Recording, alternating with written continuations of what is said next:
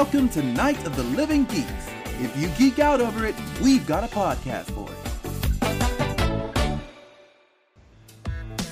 It's time for Tea Talk with Irvin Green and Emily Gonzalez. So listen up, grab your cups and pinkies up. It's time to talk. Yay! We're back. We're here. Oh my God! Did you miss us?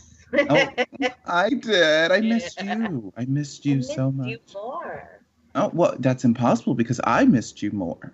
No, I missed you more. Okay, fine. Sure, whatever. Hey, guys. Welcome back to Tea Talk. I know we had to take a little bit of a week off, but we are back and we are here, and the tea is surely hot, honey. We got episode 5 coming at you today. Beautiful, blessed, and hashtag Brown Rich. Oh gosh, we have the incredible Jazlyn Miller on today. I am just so excited for you guys to listen to her, to meet her, to understand her world. I mean, she truly is just beautiful inside and out, and I just can't wait to share her with you. Okay? So Emily, tell me, how was your week? My week was more exciting than I would have liked it to be. Some life changes happening. I'm not going to get into too many details, but... Okay. Did you want to share the Cliff Note version or just the FBI version like you're doing now? In the words of our beautiful previous guest, T.S. Madison, I got out of the vortex, out of the matrix, so to speak. Got it. Okay. You know, for our fans, our loyal viewers, you will know what I'm referring to. Uh-huh. So, you know, just some life changes, gotta grow, some things grow apart, and, you know, that's life. What about you, Irvin? Yeah, no, I can't say that happened for me. Or not, I'm trying to be like, I don't know what to say in comparison to that. I don't know. What did I do? I played my favorite game, Overwatch, a shit ton of a lot, and I love it so much, and I accomplished some good goals there. That was about it. And I tried to relax as much as I could. That was it. Yeah. But guys, let me break it down for you today. We're going to have Jazlyn come out. We're going to, of course, do our Who You Is segment, getting to know her just a little bit better. And then we're going to have trends coming at you today.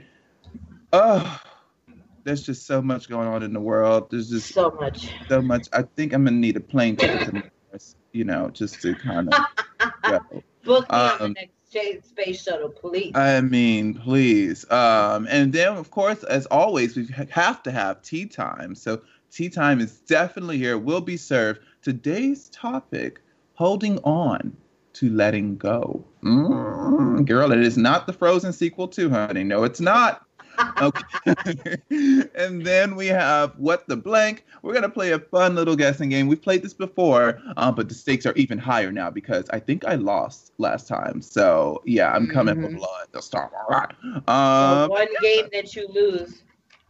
Listen, you don't lose anything else. I don't. So we can't be having this. This is nonsense. But without any further ado, let's bring out the lady herself, Jazlyn Miller. Hey! Hey!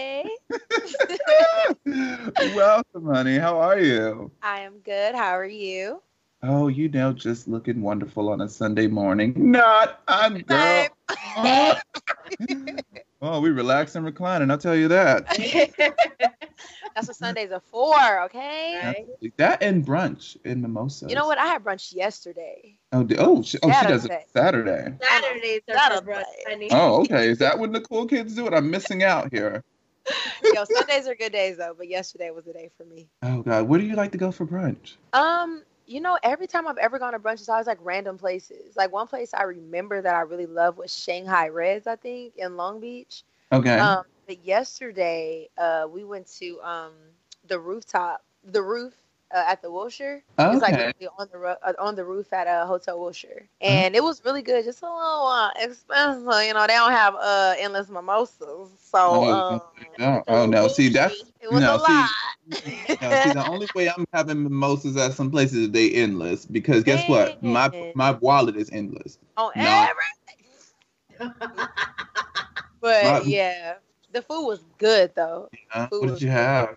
I had like this. It was a burger, but the bread was like garlic bread almost. Oh. Like it almost looked like a sandwich, but it was like garlic bread. It was like real thick. It was so good. It was fire. That sounds scrumptious. Avocado. Ooh. Oh wow! You see, you know you're at an expensive bougie place when this food itself has an identity crisis. I don't know what the hell. It is.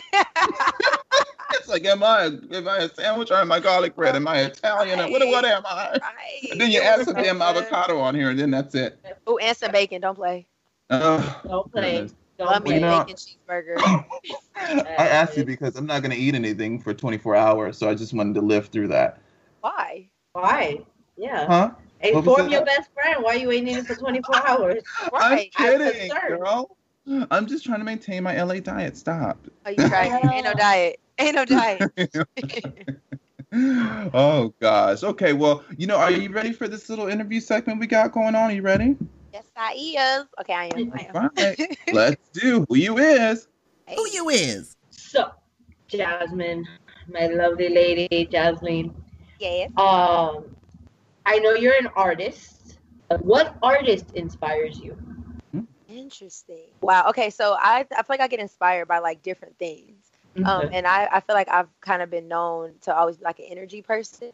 And someone who I like work ethic goes as far as like just who he is as a performer is Bruno Mars. That, oh my gosh, that is I love everything about Bruno Mars. It's so funny because ever since he switched over, I feel like he's kind of switched genres a little bit. I've always been a fan of him, but obviously, like, I'm more of like an R&B, like, you know, hip hop soul kind of person. But I've always been a fan of his voice and of him.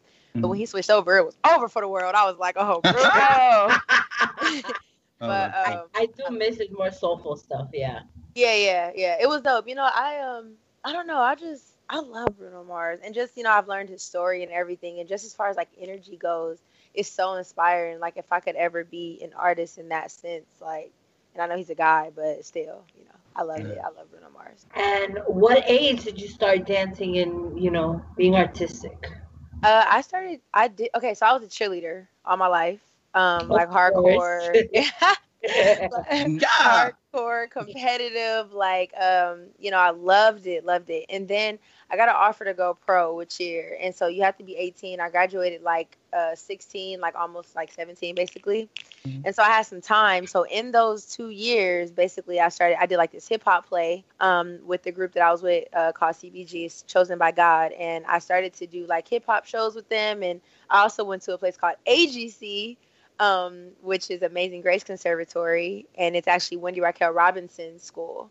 Oh. Wow. Yeah, and from there I started to like go there, and then I did CBG, and I was like, I really like dancing much more than I like cheerleading. So in a sense of just like I used to get hurt a lot with cheer, like I've had like 2 concussions, you know, like just a lot of bad injuries, and you know, a lot of, you know, I didn't like flipping on concrete, like that kind of stuff I didn't like. Ooh. So I switched over and I ended up getting an agent, and this was in 2012, the S agency, and then now I'm with MSA. But ever since then, it's just been moving, and it's been a blessing the way things have been moving. That's incredible.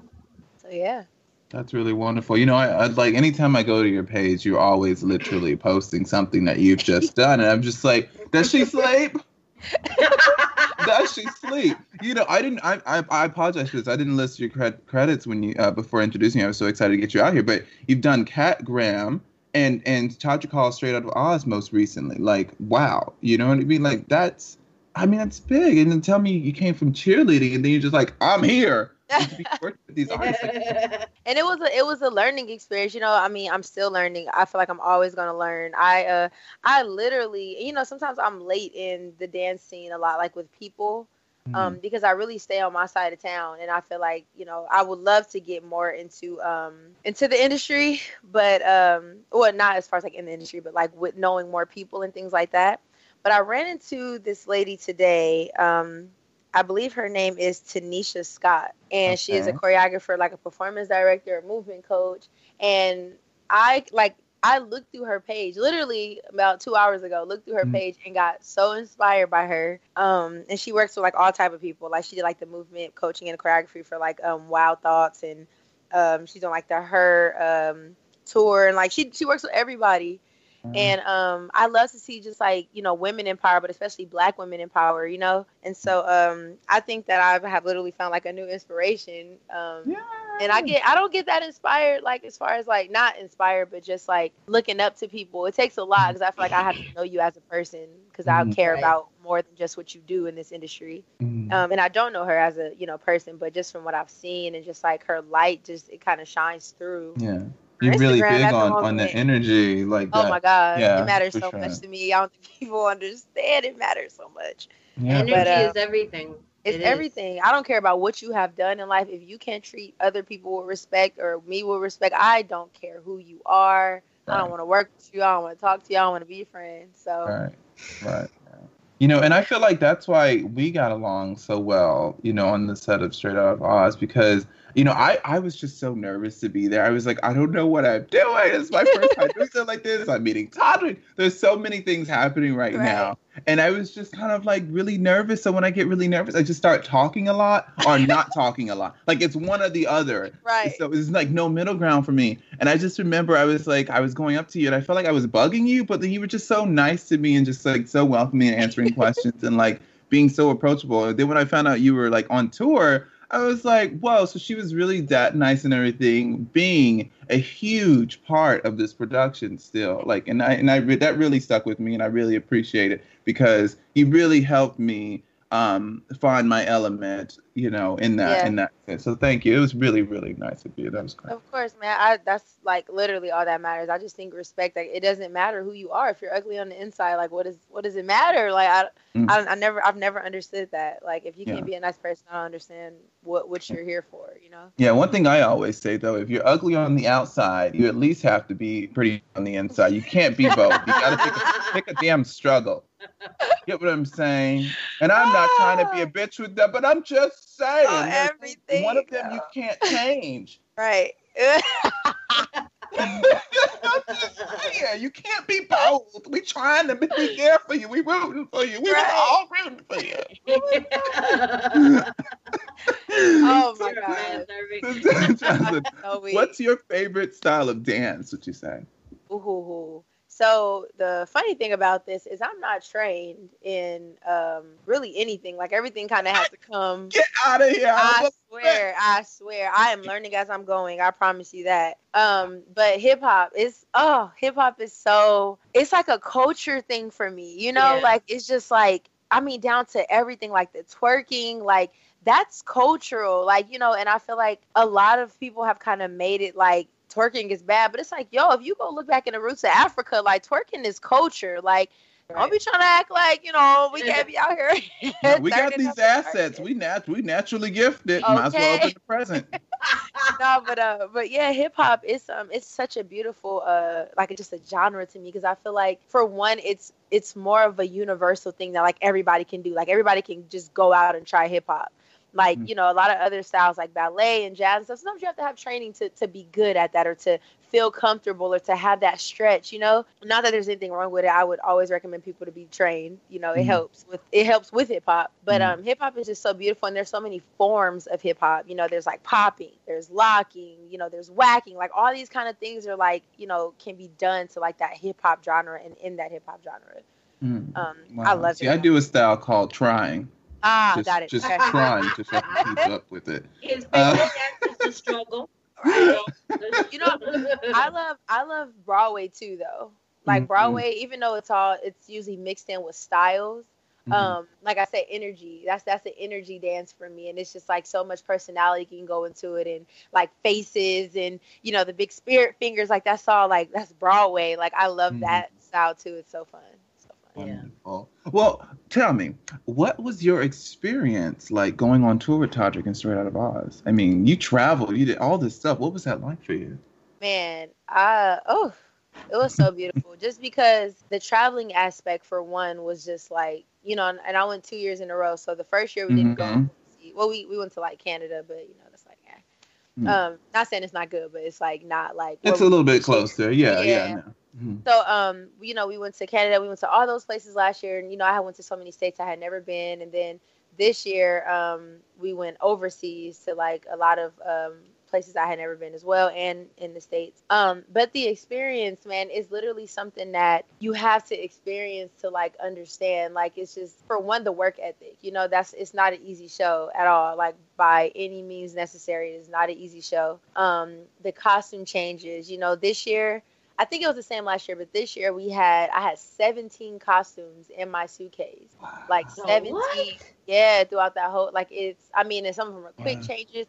I had to take my acrylic nails off, okay, because I could not get them costumes on through, like, with having these things on. Like, it was crazy. Like, so, you know, the costume changes. And these are things that you are learning. And also, you know, working with Todrick, you learn to be quick on your feet. Mm-hmm. That man will change the entire show. Girl. Who you telling? I ain't going to it, but he was like, "Irving, you gotta keep up. Irving, I need you to be with the rest of us." I said, "Todrick, I'm trying." That man will change that show in 2 seconds. You know, so you learn to be quick on your feet. You know, you also learn. Oh my gosh, it's just like working with him is inspiring to begin with, you know, because if you know of Todrick's story and you know of just like who he is, you know, that man does not stop working, and he is always available for us, you know, like anytime it's kind of like, oh, I'm going through this, or I don't feel good, or, you know, whatever the thing, you know, I need help with this choreo, I don't feel comfortable. Todrick is there. Like, for him to be so busy and to be doing so much, because, you know, like I said, he never stops working. So while he's on tour with us, he's flying back and forth to LA and New York to do other stuff while he's still on tour. And, you know, you can always call him and you can be like, hey, you know, and talk to him. And he's there, like, and he's just like, you know, doing choreo and like everything, you know, he's like, hey, how'd that outfit, you know, fit? Like, most artists be so worried about themselves that they don't be worried about their whole cast. Like, this man be here. He eats with us. Like, he'll come out with us. Like, you know, it's really cool. And that's so yeah, it was really amazing. And I think I don't know, just like being so close also with like the cast members, like, you know, you're also living with people and you're dealing with different personalities, and you know, you kind of learn to just like adjust or to listen or hear people's sides of things. You know, of course you argue, you know, you might have some you know, whatever, and then y'all talk about it, you know, you have friends for life, like, you know, me and EJ, or, you know, me and Brittany, me and Liza, like, everybody's just, like, you know, really cool and, like, family, and I feel like I have literally made, like, some lifelong friends on there, even though I knew EJ before then, but, you know, shout out to the cast, by the way. Yeah.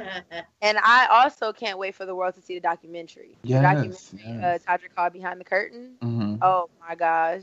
You know, when you're there, you see all the stuff that Todrick does, but when you see it on film, and then you just see, like, how intense everything is, and just, like, how this man be falling asleep in, like, a 5-minute Uber, like, texting, like, an email right now, and then just, like, falls asleep, because he's always up and working, like, it's so crazy, but I can't wait for the world to see that, too, just so they can see everything, honestly, that happens, you know? It was sad when they took off, because he had that show on MTV. It sucked because you want to see an artist, you want to see somebody who's passionate and like comes up with these things, won't sleep until he gets it done. Watch that show, because that really showed him at his best. Like, I'm like, you did not just plan a video in 2 days, Todrick. What the hell are you doing? Like, I'm trying to tell you. Check this out. The rehearsal process, you know, we don't start rehearsal until like maybe a week before the show. Like, sometimes 2 weeks, maybe. You know, so it's like, like my first year doing a tour last year, I learned the encore stuff. So all the stuff that, you know, all the old toddlers do. And then did it at the end of the show. Right. And then we learned Straight Outta Oz like the week before the show. So it's like, you know, not only does that push like your professionalism, but it just pushes everything. And Todrick is there. Like, he is there in the flesh doing that choreo. He is there making sure that everybody look good. He is singing full voice. He's doing interviews. He's taking pictures with fans while we at the studio. Like, that man does not stop working. And like, I love just how involved he is in his own art, you know? And so, and then this year, you know, all the other people, all the new people had to learn like the encore, Straight Outta Oz, and then we added that opening. Like the new stuff, and some of us had to, you know, we had less dancers this year, so we had to learn other dances that we didn't know, and like, and then did you see when I had to sing in Paris? I know you did have to sing at some point. Was that in Paris, really? Yeah, it was this year. So Teresa, the one that played Todrick's mom, got sick. I remember. She got sick, and so we had to have somebody fill in for Teresa, so I had to take her spot. And that whole day was so crazy because nobody had a full day to prepare. Nobody. Like, everybody had like half a day to, and, you know, me, I sing, but like I don't care to, you know, I'm not comfortable with it like that. You know, I'm gonna hide that, you know. Girl, you just done it on an international tour. Let me tell you something. You just done on an international tour. You sing, just so you know. Right. It's over for you, bro. You now sing. It was so crazy, and you know, Todrick was so good about it. That day we had maybe a 4 or 5 hour layover from I believe it was like Amsterdam to Paris. It was like something like that. We had like a 4 hour layover, and the plan was to learn the choreo and stuff there. No, it was Germany to Paris. The plan was to learn the choreo there, and at the airport. And everybody was so tired that day because our call time was like 4 a.m. And everybody got to sleep except me and like the divas, you know, who had to learn a new part. Yeah. I lost my passport at that time. So then it took 3 hours out of the 4 hours to get it back. Our amazing tour manager ended up finding it. It was in the police in their they had it. They had my They had it.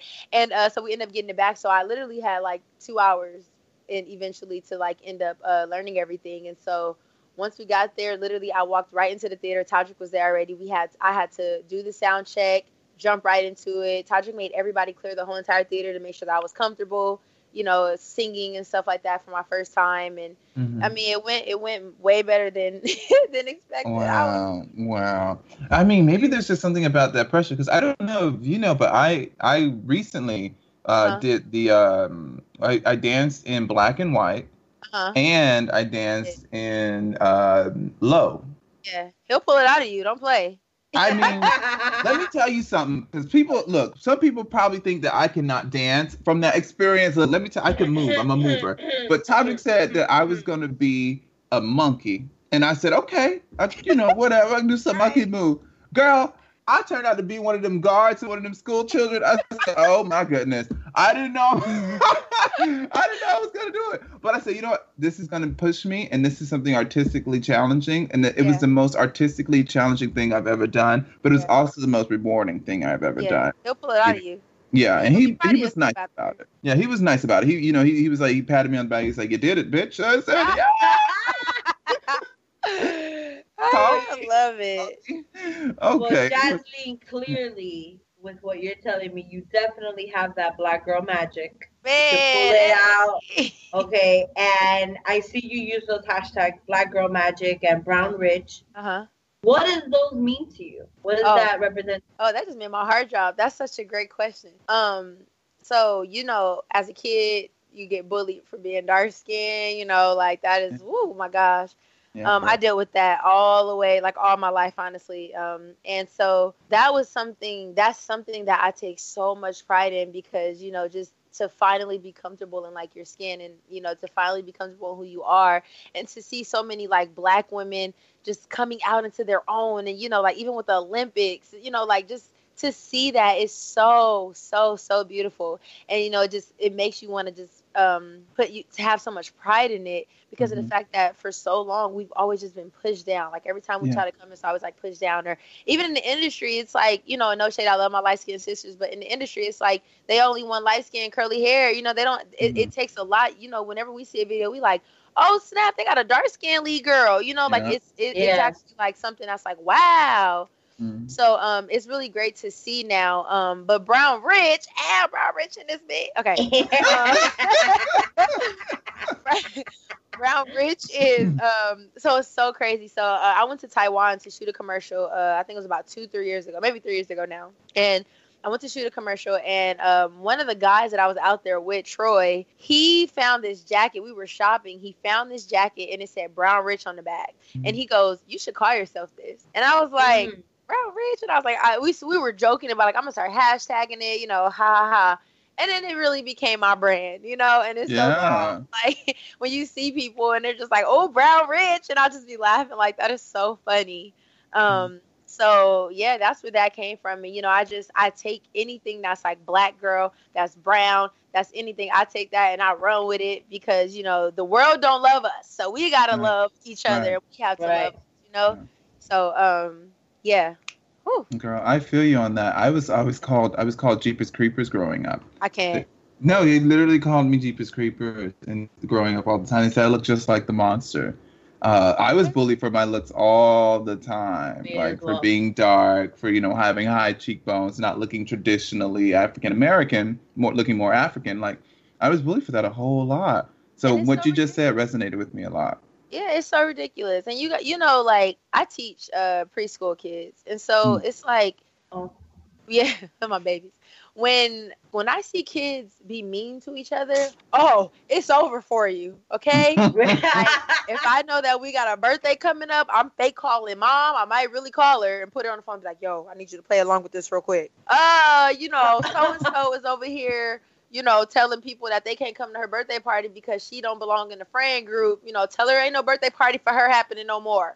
You know, they be like, no, I'm sorry, you know, because you wanna stop that early. You don't I don't want you to go into middle school and elementary school and high school thinking that it's okay to talk to people like that or to exclude people from your group. If you don't want to be friends with somebody or if you feel like you don't want to hang out with them, then cool, you know, whatever. But you do not ever have to be mean. There is no reason for disrespect ever in life. Yeah. Right. Somebody's been showing these kids Mean Girls way too early. Exactly. These damn millennials. Man, we had a kid the other day called one of our, called one of the kids ugly. And I said, sir, are you serious? You're like 3. Like, he's not even 3, he's 2. And I was like, why are you doing that? You know, like, I just have to talk to him. Yeah. That's taught at home, though. That's the sad part. You're context. You're not born with that language. That is something that you're taught. And I resonate with the bullying thing because I was bullied for my weight, and when you see media plus size models now, it's like a big thing. Yeah. And when you really look at it, it's like, girl, you're a size 10. Right. You are not plus size, homegirl. Right. Where's your cellulite? Your thighs ain't touching. Yep. What's wrong? Like, this is not representative of all plus size. Yeah. So now it's like the same way as in the women of color are getting, like, the light skin is the representation of all women of color. Now, these size 10s are the perfect representation of plus size. There's so much more to that and so much more in between. Yeah. Representation is key for that. Like, and you have to make your platforms, like your platform on social media, your art, mine is social media, the podcast, my job. I have to represent myself. I can't expect nobody else to do that for me. Absolutely. Absolutely. You have to make sure that you're you stand firm in who you are. You know, like, I'm like, my thing when I was a kid, the funny thing was I was always real goofy and I was always real, like, real nice. So, I was like, I was popular, but I was like the ugly duckling of the group. You know, so it would be like if they had like a little event, it would be like, oh yeah, Jazz, yeah, you invited, but you the ugly duckling. Like, that's how that was. Like, that's how it was for me. It was crazy. Like, it would just be like, now look. I swear. Right. And now look. This is what we have, girl. They can't say nothing about us now. Like, I mean, they don't know what we look like during this podcast right now, but they can't say nothing about us when we publish some shit. They don't know. No, whatever. We still be. So, Jazlyn, I also see that you are very spiritual. Mm-hmm. And how do you feel your spirituality manifests in your art? I think. Ooh, God, y'all coming with the questions. Oh, well, you know how we do. But, I think, man, spirituality is so, so, so important. I have, for one, I'm gonna say this. I have been so blessed in the people who I've been chosen to work with, or you know, or who God has put into my life, in a sense of just who I've worked with to be spiritual with me. But I think that it helps me stay connected to, like, who I am in this industry. You know, like, it keeps, like, my mind sane to be spiritual and to know that, for one, I have God here, and to also know that no matter what, even if there's bad energy, but the good energy seems to always outweigh that. And to me, that's like, that's spirituality. You know what I'm saying? Like, that's what makes spirituality, because of the fact that if I could turn and be like, oh, this energy is weird, and then turn to, like, my fellow dancer and she or he be like, I know, right? And you're like, oh, you get it, you feel it too, you know? Right. Like, or just like, you know, I remember I was on the set of a Don Richards video with, and AJ Torx was a choreographer. And on my way, it was during retrograde. Mm. And retrograde is just, it's a long story. It's a long thing to explain. But basically, retrograde can, it can have a big effect on, like, things that are, like mechanical. You know what I'm saying? So, like, my car goes through retrograde really hard. You know, it takes a hard hit. And I had never been in any type of accident, and this dude hit me on the way to Don Richards' video, right? And he hit me with a Porsche, so his Porsche had a little scratch, and he tore the front of my car up. And like Mercury retrograde is what it's called. And so I remember calling AJ, and I was like, yo, I got in this accident. And AJ was like, and to me, this is good energy, this is spirituality. He was like, you know what, take your time, make sure you're safe, you know, we love you, we're not, you know, I talked to Don, she's cool, oh my God, she's amazing too, y'all. But I talked to Don, you know, she's cool. And when we got there, everybody there was spiritual. It was like Jay Jones. It was like Dorian. Everybody was just like, girls, Mercury retrograde. That's what happened. It's okay. Like, you know, we here. We got you. John, I mean, let's just say there are worse things to be hit by than a Porsche. Oh, you know, give me your Porsche. Hell, I would have jumped out of the car and right in front of her. Help me, please. But no, like spirituality, that's it really just helps me stay rooted in who I am. You know, I keep all my crystals very handy, making sure that we're keeping that good energy. I have my sage over here, don't play. You know, I keep everything very much like in a spiritual base, and just praying and just making sure that God is putting the right people and leading me in the right direction when it comes to the industry. You know what I mean? Like, I'm not trying to get a nobody bad vibe, nobody bad spirit, nobody bad management, nobody bad nothing. So, yeah, right. Yeah. You know. All right.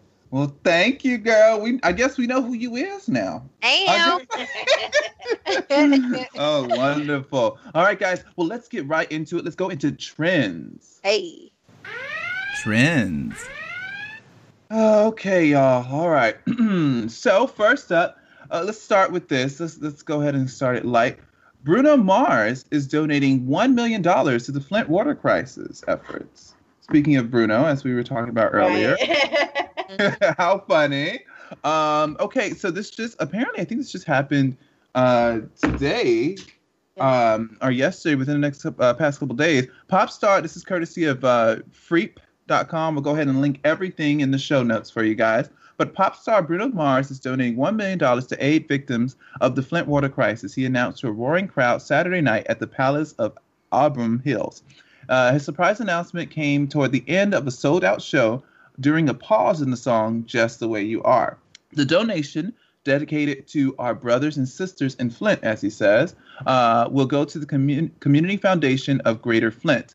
The Flint crisis, which has prompted a host of criminal charges against state health officials, began in 2014 when the city's water supply was switched, leading to high lead levels. What else did he say? Mars followed this Saturday with a media statement. I'm very thankful to the Michigan audience for joining me in supporting this cause. Ongoing challenges remain years after the Flint residents. And it's important that we don't forget our brothers and sisters affected by the disaster. As people, especially as Americans, we need to stand together to make sure something like this never happens in any community ever again. All right, there we go. What do you guys think? That whole thing was ridiculous. I think that whole Flint situation is like, it's so crazy to me. I truly, truly, truly don't understand. For one, how it could be going on for so long. Right. And two, that it keeps getting pushed back. Like, it doesn't matter. Like, these people are literally bathing with, like, bottled water. Like, there's just no reason for it. You know, if they have that, like, it's just no reason. Like, what? Who don't get me started? Well,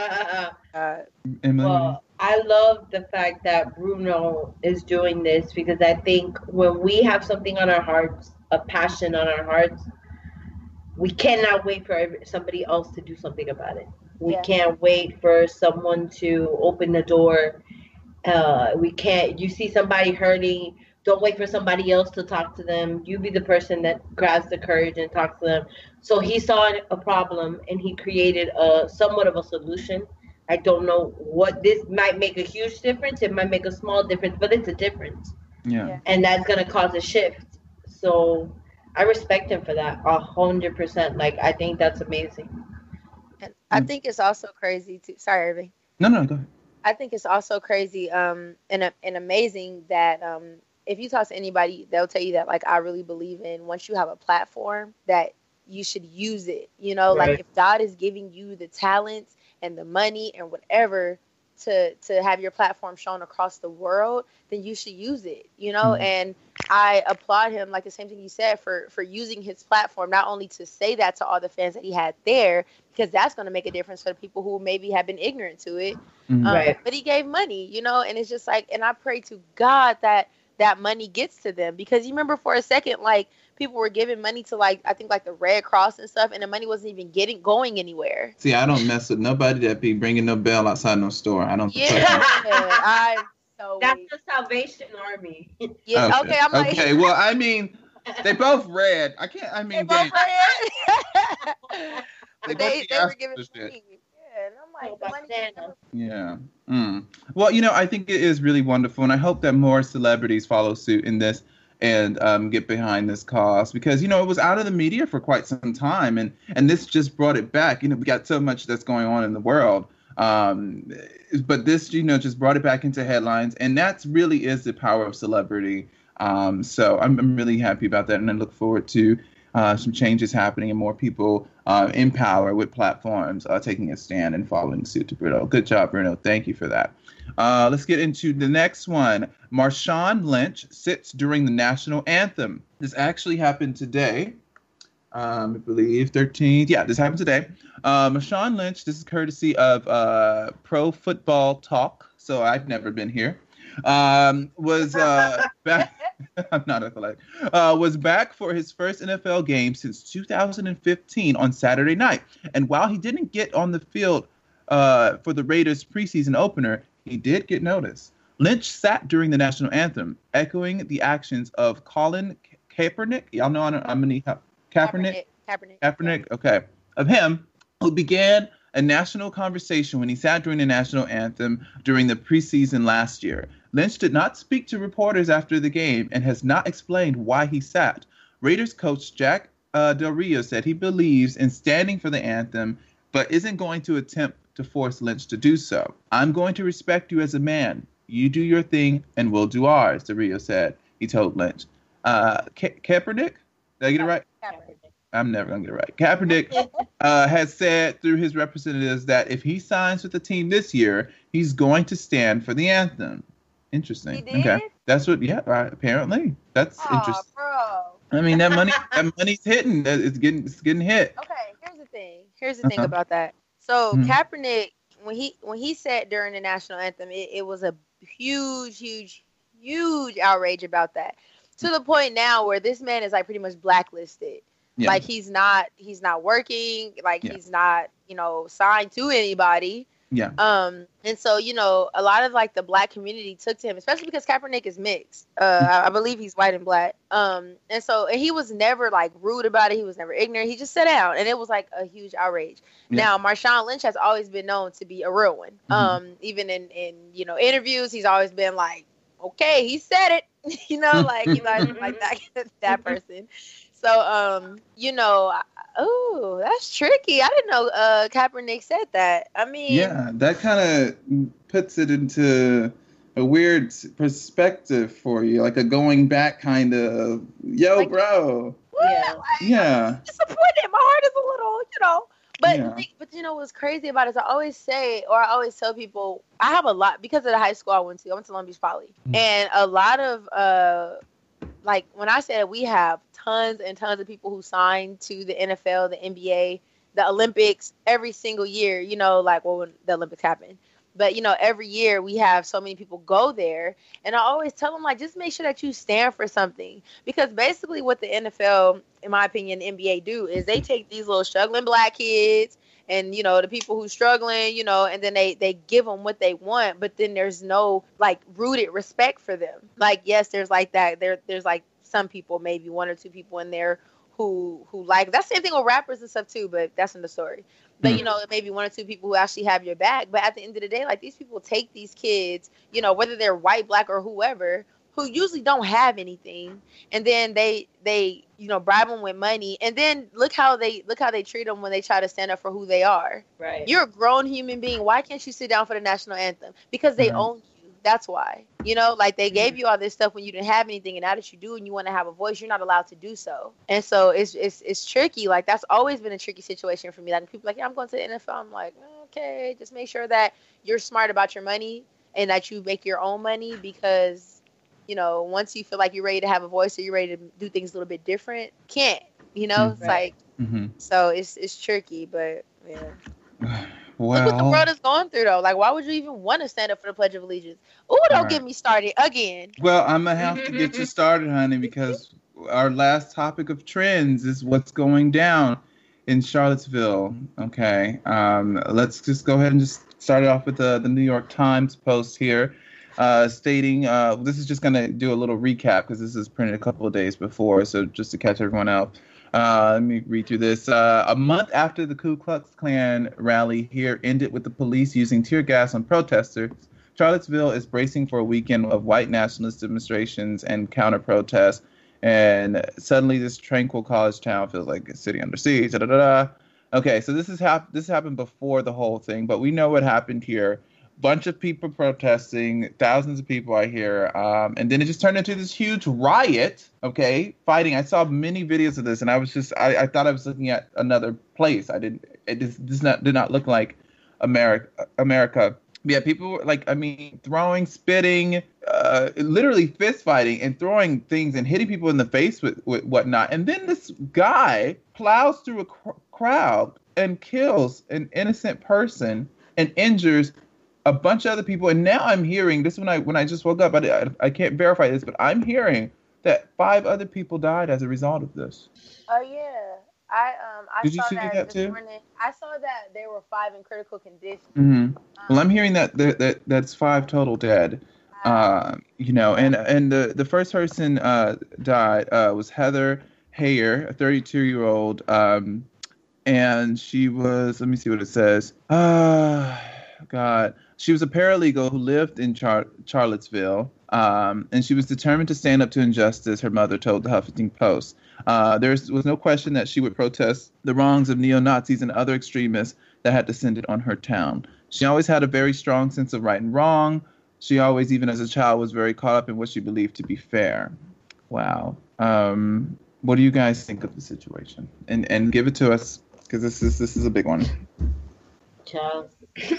I can't. Like, you know, this is so heavy. Irving, you know me for a decade already. You know how fair I am. I'm very balanced. I can argue and see both sides of any argument. I am all about freedom to protest. That's cool. You think that as a white person, you feel that we're in a time of racial tension and you want to protest for being white and stop hating us for being white or whatever.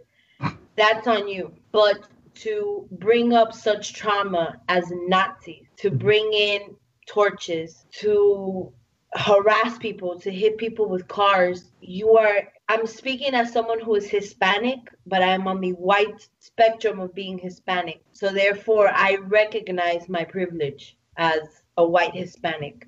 I don't get judged as much as other Hispanics who are darker skinned than me. White people, stop it. Just stop. Stop the hate. Stop misunderstanding everything that people of color are trying to tell you. The same that I would say to my people of color, my brothers and sisters of color. Stop. Let's stop the hate. We need to stop the hate because we're not getting anywhere. We're not understanding each other. We're not communicating at this point. You're making it very difficult to coexist. All of us are making it very difficult to coexist because we feel like we have to defend ourselves. Put down your guns, put down your hate, put down your biases, put down your prejudices, and talk to each other. Stop the violence. It's disgusting. It doesn't get you anywhere. It doesn't mean anything. All you're doing is causing chaos.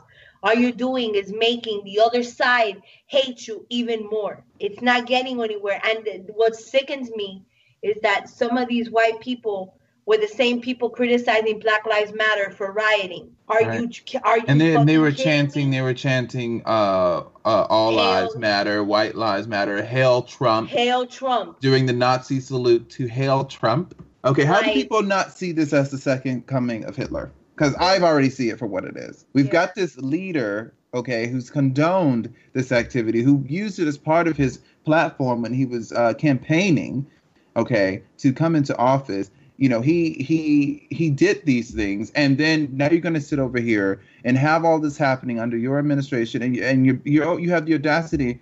Here's my thing. He has the audacity to say that there was violence everywhere, or there was racial profiling everywhere. I'm sorry, but us as people of color, we just stick to ourselves, okay? Yeah. We're not going out of our way to be hateful. We're not going out of our way to cause a hard time. We're not going out of our way to gather torches from Walmart and stand in front of a fucking statue. We're not doing that, okay? What is being done is the neo-Nazi, the alt-right, which is what they're calling themselves, which is absolutely alt-wrong. I mean, like, come on. It's such bullshit, okay? You're literally, it's like Hydra in fucking Marvel, the Marvel universe. That's all geeks out there. It's like Hydra was infiltrating S.H.I.E.L.D. and causing trouble. That's exactly what is going on. I just cannot deal with this. It's like, I don't even want to be here sometimes. Yeah. Like, here's my take on like this whole entire like situation. It's like, so we have dealt with stuff like for years and mm-hmm. years and years. Mm-hmm. I mean, it's to a point like, for one, I've never understood how you could be mad at us when it comes to Black Lives Matter, how you mm-hmm. could be mad at us for finally standing up. Right. You know, we've had some people, you know, obviously who have tried. We've had Rosa Parks, we've had Malcolm X, we had Martin Luther King, we've had, you know, Nat Turner, we've had, you know, all these people who have tried to stand up and unify the Black community too. Right. That's the part of it too. And who's living out of this whole entire group, you know, at this point? I mean, Rosa Parks, thank God, you know, didn't pass away from anything violent, but look at, you know, anytime we've ever had people try to speak up, it's always something negative in the eyes of the media, in the eyes of whoever. Right. Like, we mm-hmm. don't have a right to say how we feel and what we feel. Right. And then now, you know, we've had, I forgot the girl's name, but the girl who climbed up and took down a Confederate flag. Like, we've done things like that, but all of those I feel like are always for a better cause. Now, when you look at these quote unquote white nationalists, who in my eyes, I'm just, you're a terrorist, bro. And you got KKKs, you know, you have the KKK, you have or just all these people who are involved in this quote unquote white nationalist group, mm-hmm. and then you try to call Black Lives Matter a hate group. Right. Like, right, we right. have even the Black Panthers, they tried to call them like a terrorist group. No, the Black Panthers is out here feeding the homeless, they're out here feeding kids. What they did was they stood up for us. So when we had cops out here beating on people for no reason, like we're still having right now, they mm-hmm. would step in. And because it's the quote unquote authority, you know, they tried to make it seem like it was like a hate group. So when it comes to things like this, it's like, for one, you guys are charging this guy who drove his car through a second-degree murder. Yeah, 20-year-old. What's his fucking name? I mean, I don't know. His name's not important. He's an ass. Yeah, oh, James Field Jr., 20.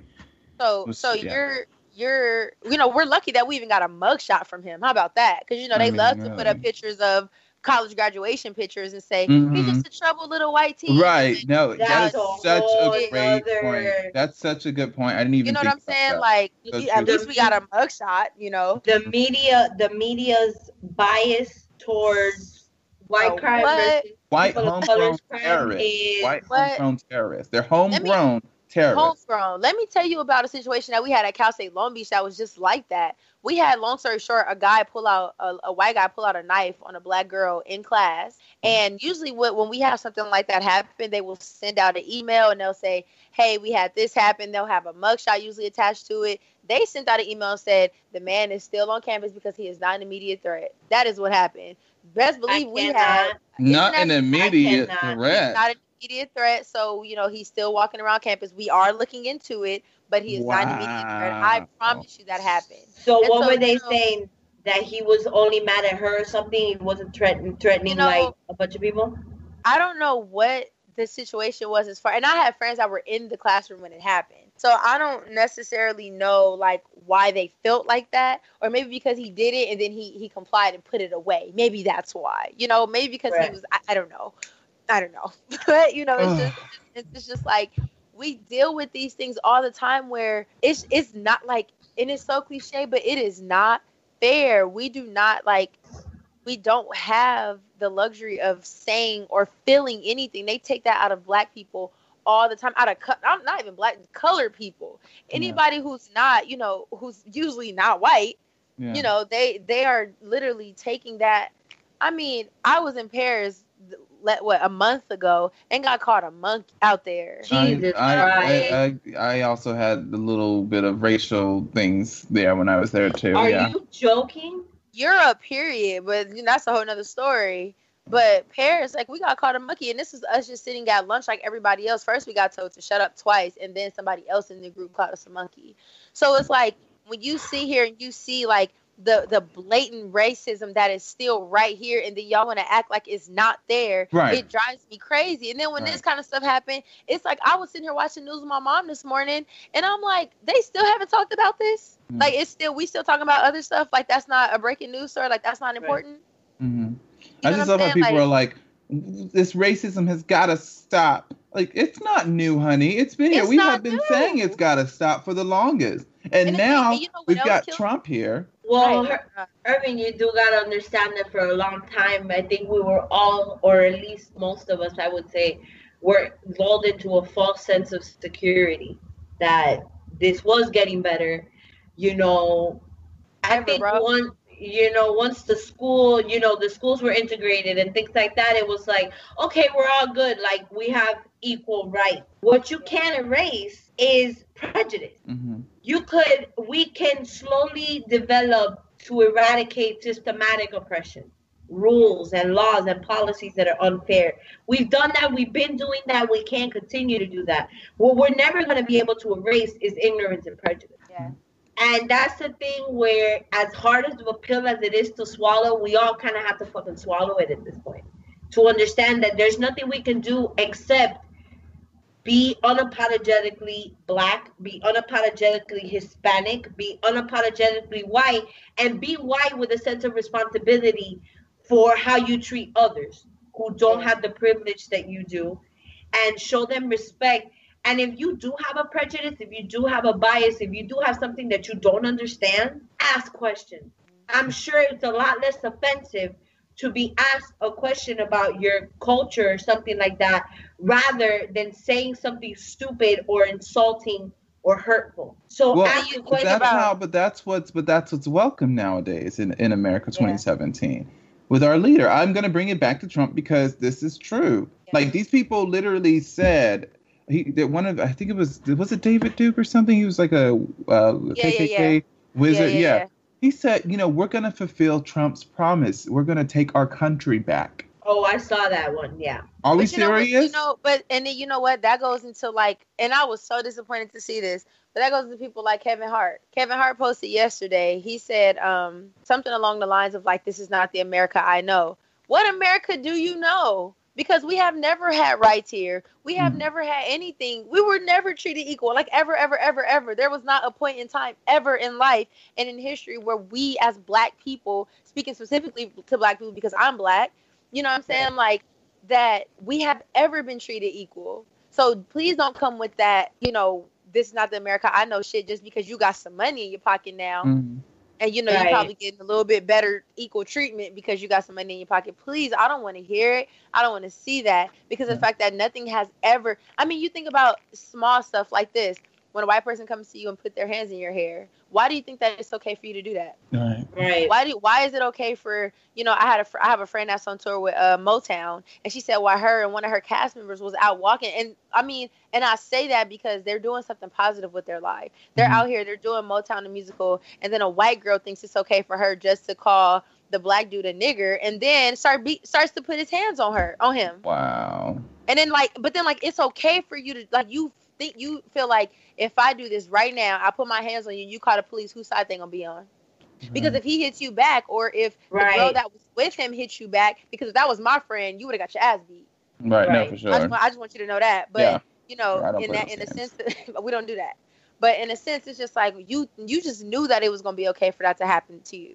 Well, they just know that. Well, here's the thing though, it's always been here, and growing up black, you always felt it. As a child, you always knew. This is the thing. People think that it's new, or this isn't the country we know. As a young black boy, I knew it. I felt it. It was undeniable. People, you know, they're like, oh, you're playing the black card. No, honey, this is in my blood. I know when something's not right because I'm not doing anything to you. Right. There is no, I hate when people say like you're pulling your black card. There is no black card. It's our reality. Right. Like everything that we go through as black people, it's our reality. That's why we take offense to everything. I take offense to Kylie Jenner having lip plumpers and booty pops and braids in her hair and all these white girl dancers wearing individuals and all this stuff because that is our culture. And we get it taken from us and then we get called names for it. Mm-hmm. And then but they're celebrated for it. Yeah, right. They're making money. Yeah. Mm-hmm. You know what I'm saying? It drives me crazy. Like, we have never had anything. Like, we can't have anything. We can't have justice. We can't have individuals. We can't have twerking. We can't have nothing. And it's just like it drives. We can't have peace. We can't have nothing. And then we look. I'm looking at the news and I'm seeing y'all out here protesting. I'm seeing cops standing peace. Like this is a peaceful protest. You have come out and said that you are a hate group. You are the KKK. And we're still standing there. That's because y'all are the KKK. The cops are the KKK. Everybody basically working in all these different type of places are a part of this. Did y'all hear how a hate group said? Like, yeah, I can't understand how a hate group is allowed to function inside of America. I don't get it. That's terrorism. But on a college campus. Yeah. That's terrorist. This is terrorism in our country. Like, how are they allowed to exist? You're literally saying that you want to hurt people. How are you allowed to exist in the country? I don't get that. It's like having ISIS inside here. Like, what the fuck? Right. And then the statue, though. Why is that statue up on a campus? I don't even know who the guy is. I didn't. Thomas Jefferson, I believe, actually. Oh. He was one of the biggest slave owners. Yeah, he was one of the biggest slave owners. Yeah, interesting. Blah, blah, blah, yeah. So, I mean, it's there because founding fathers in Virginia and all that stuff, fine. Right, but nowadays, I get why we want to be moved. And, I mean, guys, you know... We got to wrap it up. I know we're... Sorry, yeah. No, it's okay. I mean, it's just... There's just so much. There's so much, guys. Okay. All right. Thank you for your trans. We can just get into this all day. It's just... But we're going to have to move on. Yeah. Right? Sorry. Oh, God. Yeah. We'll just see how the story develops. I mean, this isn't the last we've heard of everything. So, brace yourselves. It's time for tea time. Tea time. Yes, honey. Listen up, grab your cups, because we are going to spill it for you. Today's topic is holding on to letting go. Ooh. Now, what do I mean by that? Okay, well, let me go ahead and phrase it for you. So, it's like whenever you're in a situation, this is, you know, just a general picture of it, but whenever you're in a situation that is toxic, that is not right, that you know isn't right, you feel isn't right, your intuition, your spirit, whatever is telling you, this is not right, but I want it. I want it. This isn't right, but I want it. Or I want them, but it isn't right for us. Like, I know it, but if I just do this, I could make it work. If I just say this, then maybe he or she will change. If I help them change, then they will change. You're holding on to letting go. Yeah, you hold it. Well, I said. Okay, all right. Excuse me, honey. Okay, I got my Mariah back. Mariah don't even got Mariah no more. Don't. Yeah. But when you know, it's like you're holding on to something that you really should be letting go. You're prolonging that. You need to Elsa from Frozen that shit and let it go. Okay, so that's what I mean by that. What do you guys have to say about it? Hey. How long we got? Right, I was like, hey, that is a hell of a topic, sir. Today. No, Jazlyn, what you got? All right, so look, when it comes to that kind of stuff, it's just like literally as cliche as it sounds, you have to let it go. And, you know, like I said, here comes the spirituality out there. You know, it's always God waiting to give you something, or whoever you believe in, to give you something better. Like, oh, my Lord, I can't. I mean, it's so many, like, different situations. I mean, even when it comes to the easiest one to talk about is obviously, like, relationships and stuff. And, you know, just, we all know when something is toxic. Like, you know, even if you pretend to not know, you know when something is toxic, and you know when it's time to let go. But like you said, it's hard to hold on to things. I mean, to let go of things that we love and that we are comfortable with. Mm-hmm. I think that's the biggest thing. Like, comfortability gets people all jacked up, even when it comes to, like, you know, I don't know, being in the presence of like a celebrity or something, and then you getting too comfortable and saying or doing something that's not right. You know, the comfortability that gets you in trouble, you know? Yeah. So it's just like, when we get comfortable with things, sometimes that brings like a negative effect. And yeah, I just think when you know it's time, and when you are too comfortable, when it's time to let go, let it go, let it go. Dang it. Dang it. All right. We're about to do a duet in this bitch just now. Right. There you go. Emily? I'm also familiar with this topic as of recently. And we're here for you. Can we just say that we're here for you? Gracias. I think that you need to know and accept when you're going into a new chapter of your life. They say the higher the levels, the higher the devils. So shit will get harder. Challenges will get harder. Things will try to hold you back. And that will include people who were once a blessing, can then become not a blessing. And the devil plays tricks on you as well. From blessing to burden. Right, from blessing to burden, exactly. Very good, Irving. So that happens because you're trying to go to the next level. So this area of your life that no longer is really fitting then becomes a stumbling block for you. Even when at once it was your peace and your shelter and your joy and your happiness, sometimes you need to understand that that person, that situation, you can't carry it with you to the next level. I think part of the reason it's hard to let go is because you don't want to be the bad guy. Yeah. Oh, but you was with me when, and what we've been through, and, you know, but I'm not going to find someone to do X, Y, and Z like you do X, Y, and Z. Well, bitch, get some ABCDE, because, I mean, X, Y, Z is it old, it's expired. We have like 30 other letters in the alphabet. Let's get to it. You know, like there's 20 is 20, 28. Oh, sorry. 24. I just wanted to, you know. Thank you. Yeah, I don't remember myself. I failed. Isn't that crazy though? How like at one point something was like everything that we ever needed. Like it was like fulfilling. It was beautiful, and then it changes. And I think that that's like something as humans that we have a problem with, you know, adapting to is change. Mm-hmm, like, oh, hallelujah. Okay. That's exactly what we're going through right now as a people. But, you know, whatever. Yeah. Right. But, you know, something that we have a problem with adapting to is change, you know. And so that's a very, very good point that you made. But, man, whoo, God.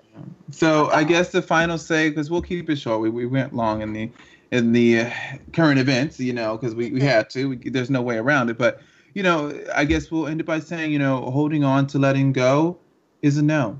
You've got to try to do it. Just make small steps towards it. It starts with yourself first, with accepting that, and it starts with also embracing the fear that comes with that. You have it's a part of it. You can't go around it, and trying to find a way around it, you end up holding on even longer. So you have to embrace all of that head on, because if something isn't right, if it's not meant to be, whether it's friendships, relationships, a job, you know, I mean, let's not forget about some people hate going to the 9 to 5, son, let me tell you. And it's like, you know, I got to get up out of here because I'm about to go off. And I don't mean off the clock, off on all of y'all, you know. Happiness is serious, yo. And I think happiness, like, hold on to your happiness, like, I ain't gonna lie, my 9 to 5 makes me very happy. Like I said, I'm a preschool teacher. So, you know, and there's some people who aren't, who their 9 to 5 doesn't. And I will say that all means, yo, leave that unhappiness in the dirt. Don't do it to yourself. You cannot afford to be unhappy in any aspect of your life, because as far as we know, we only here one time, and it's gone, it's gone when it's gone. You can't plan that. You trying to plan everything else, but you can't plan that. So you might as well get it in and always live in your happiness. You know, stop holding on to letting go. Hold on to happiness. I think that's how we'll go ahead and do that. Thank you, guys. So let's go ahead and get into this little guessing game real quick. We're going to play What the Black? What the? Yeah, see, I can't make that sound effect with myself, but yeah, there you go. So this is how the game will work. The judge, each one of us would get a chance to be the judge, okay? And you might need a little pen and paper, sorry. Each one of us would get a chance to be a judge twice. And what we'll do is we will come up with a sentence, okay? You'll come up with a sentence and you'll leave room for a blank in there, anywhere you want. The other two will try to fill the blank with a word.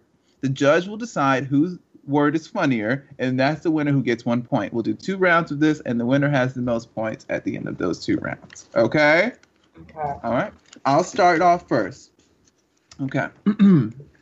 And yeah, so give me, let's see. Oh.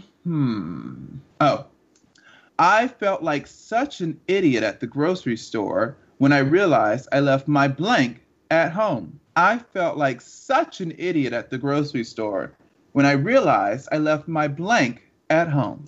Make me laugh. Bring me another one. Come on. Take all the time you need.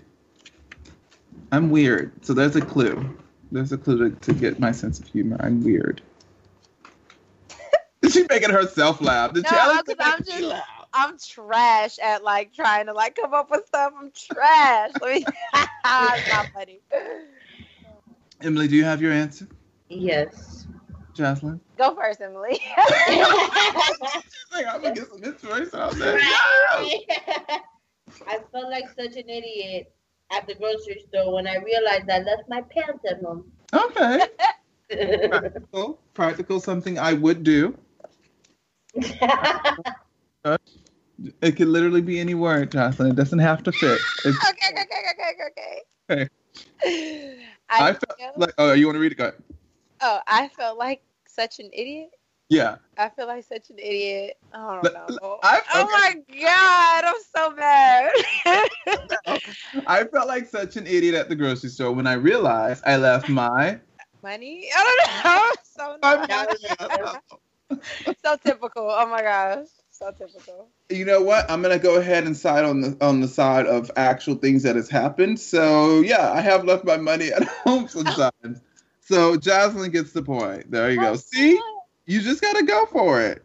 Oh Lord. All right, Emily. The best part of waking up is blank in your cup. She's just making herself laugh. I'm so inappropriate. It's so crazy. Okay. Anything. I gotta win this game. Okay. I don't know. Okay. I think I got one. Jazlyn, you got one?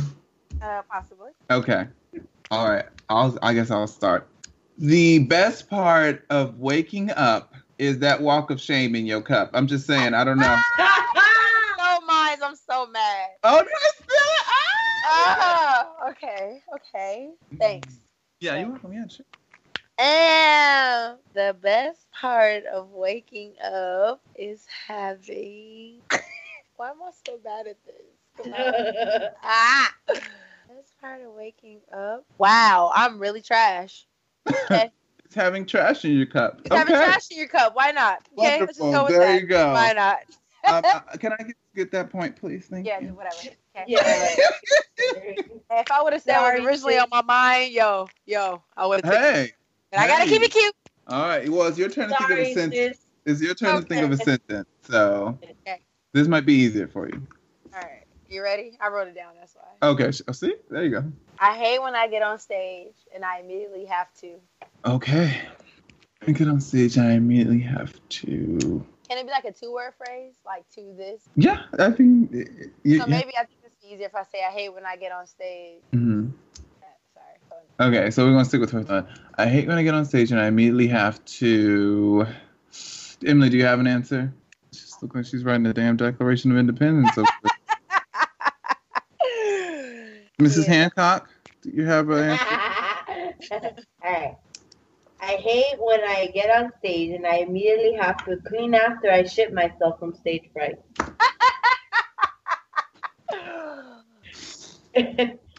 Okay. Dropping bars. Okay. Well, I hate when I get on stage and I immediately have to remember my lines. Wow. All right. Well, the tough one.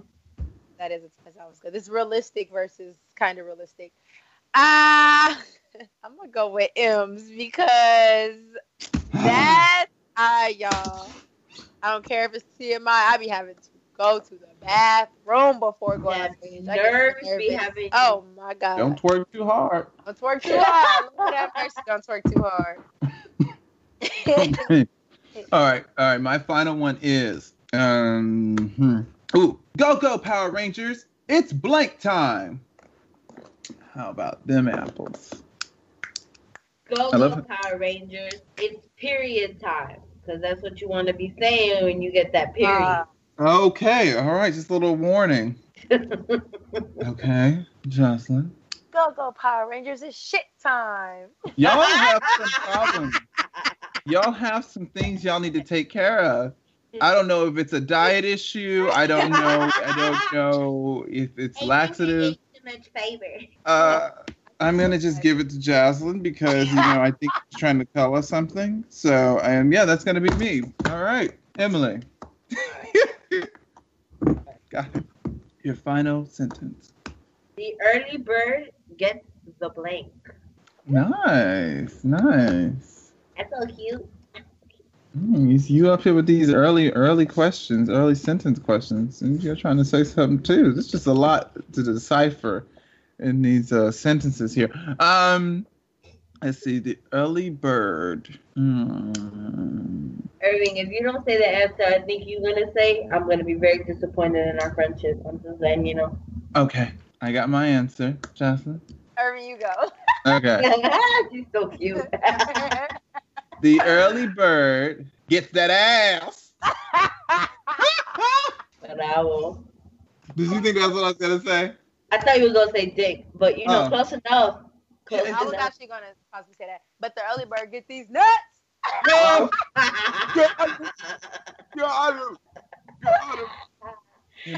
Got him. I'm going to go with these nuts. Hey. Why are you beating me? All right, this is my sentence. Me, myself, and blank. Me, myself, and your daddy.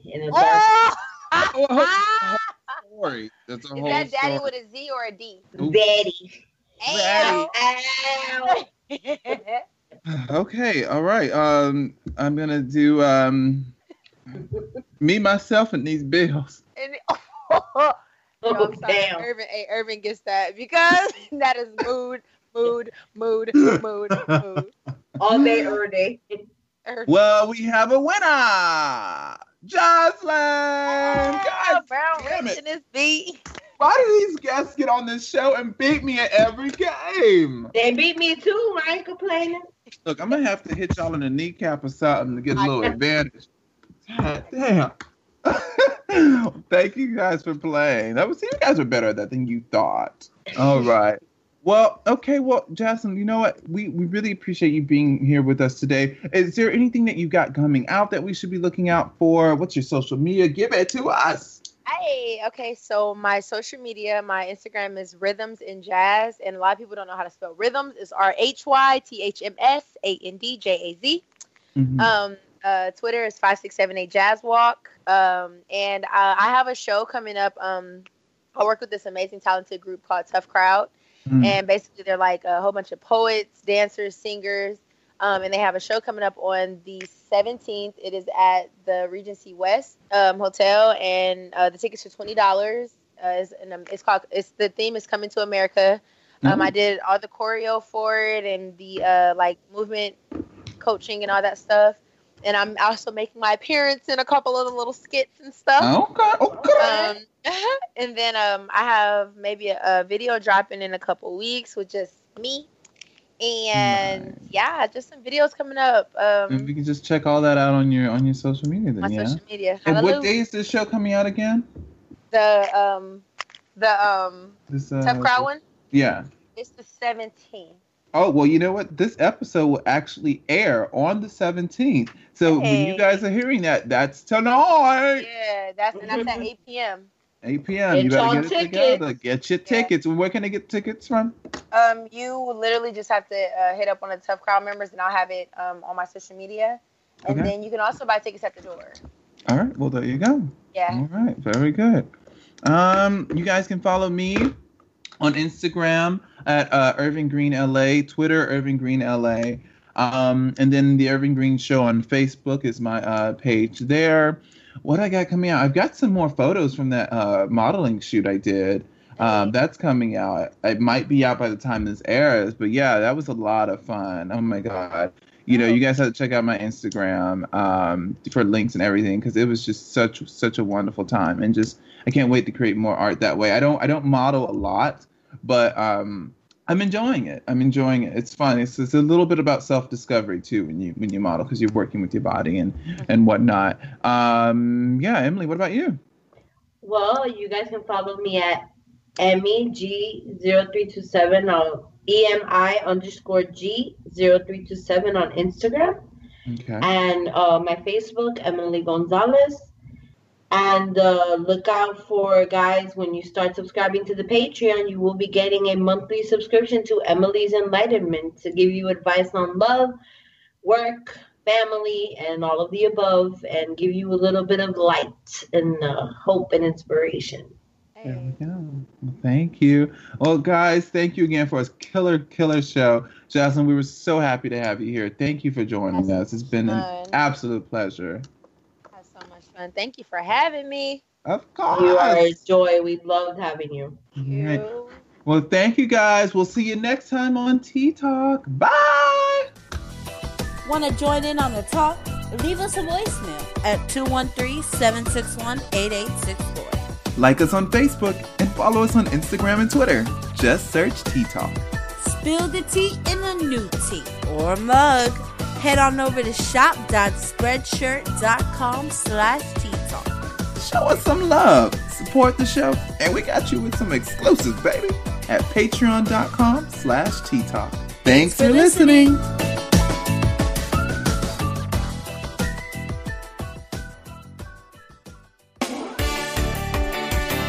This has been a Night of the Living Geeks production. For more information and content, visit NOTLG.com.